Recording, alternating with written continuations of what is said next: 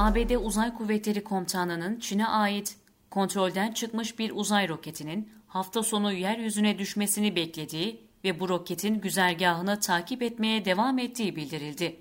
Çin'e ait Long March 5B tipi roketin kontrolden çıkması dünyayı alarma geçirdi. Pentagon sözcülerinden Miles Harvard, roketin 8 Mayıs'ta yeryüzüne inmesini beklediklerini ve roketin güzergahının ABD Uzay Kuvvetlerince takip edildiğini kaydetti. Howard şu anda roketin kalıntılarının tam olarak dünyanın hangi noktasına düşeceğini bilmediklerini belirtirken, bunun roketin dünyaya inmesine saatler kala tahmin edilebileceğini ifade etti. Çin geçen hafta kendi uzay istasyonlarının parçalarını fırlatma amacıyla bu roketi kullanmıştı. Roket kontrolden çıktıktan sonra parçaların bir kısmının atmosferde yandığı ifade edilirken 22 tonluk roketin bazı parçalarının ise yerleşim alanlarına düşmesinden endişe ediliyor.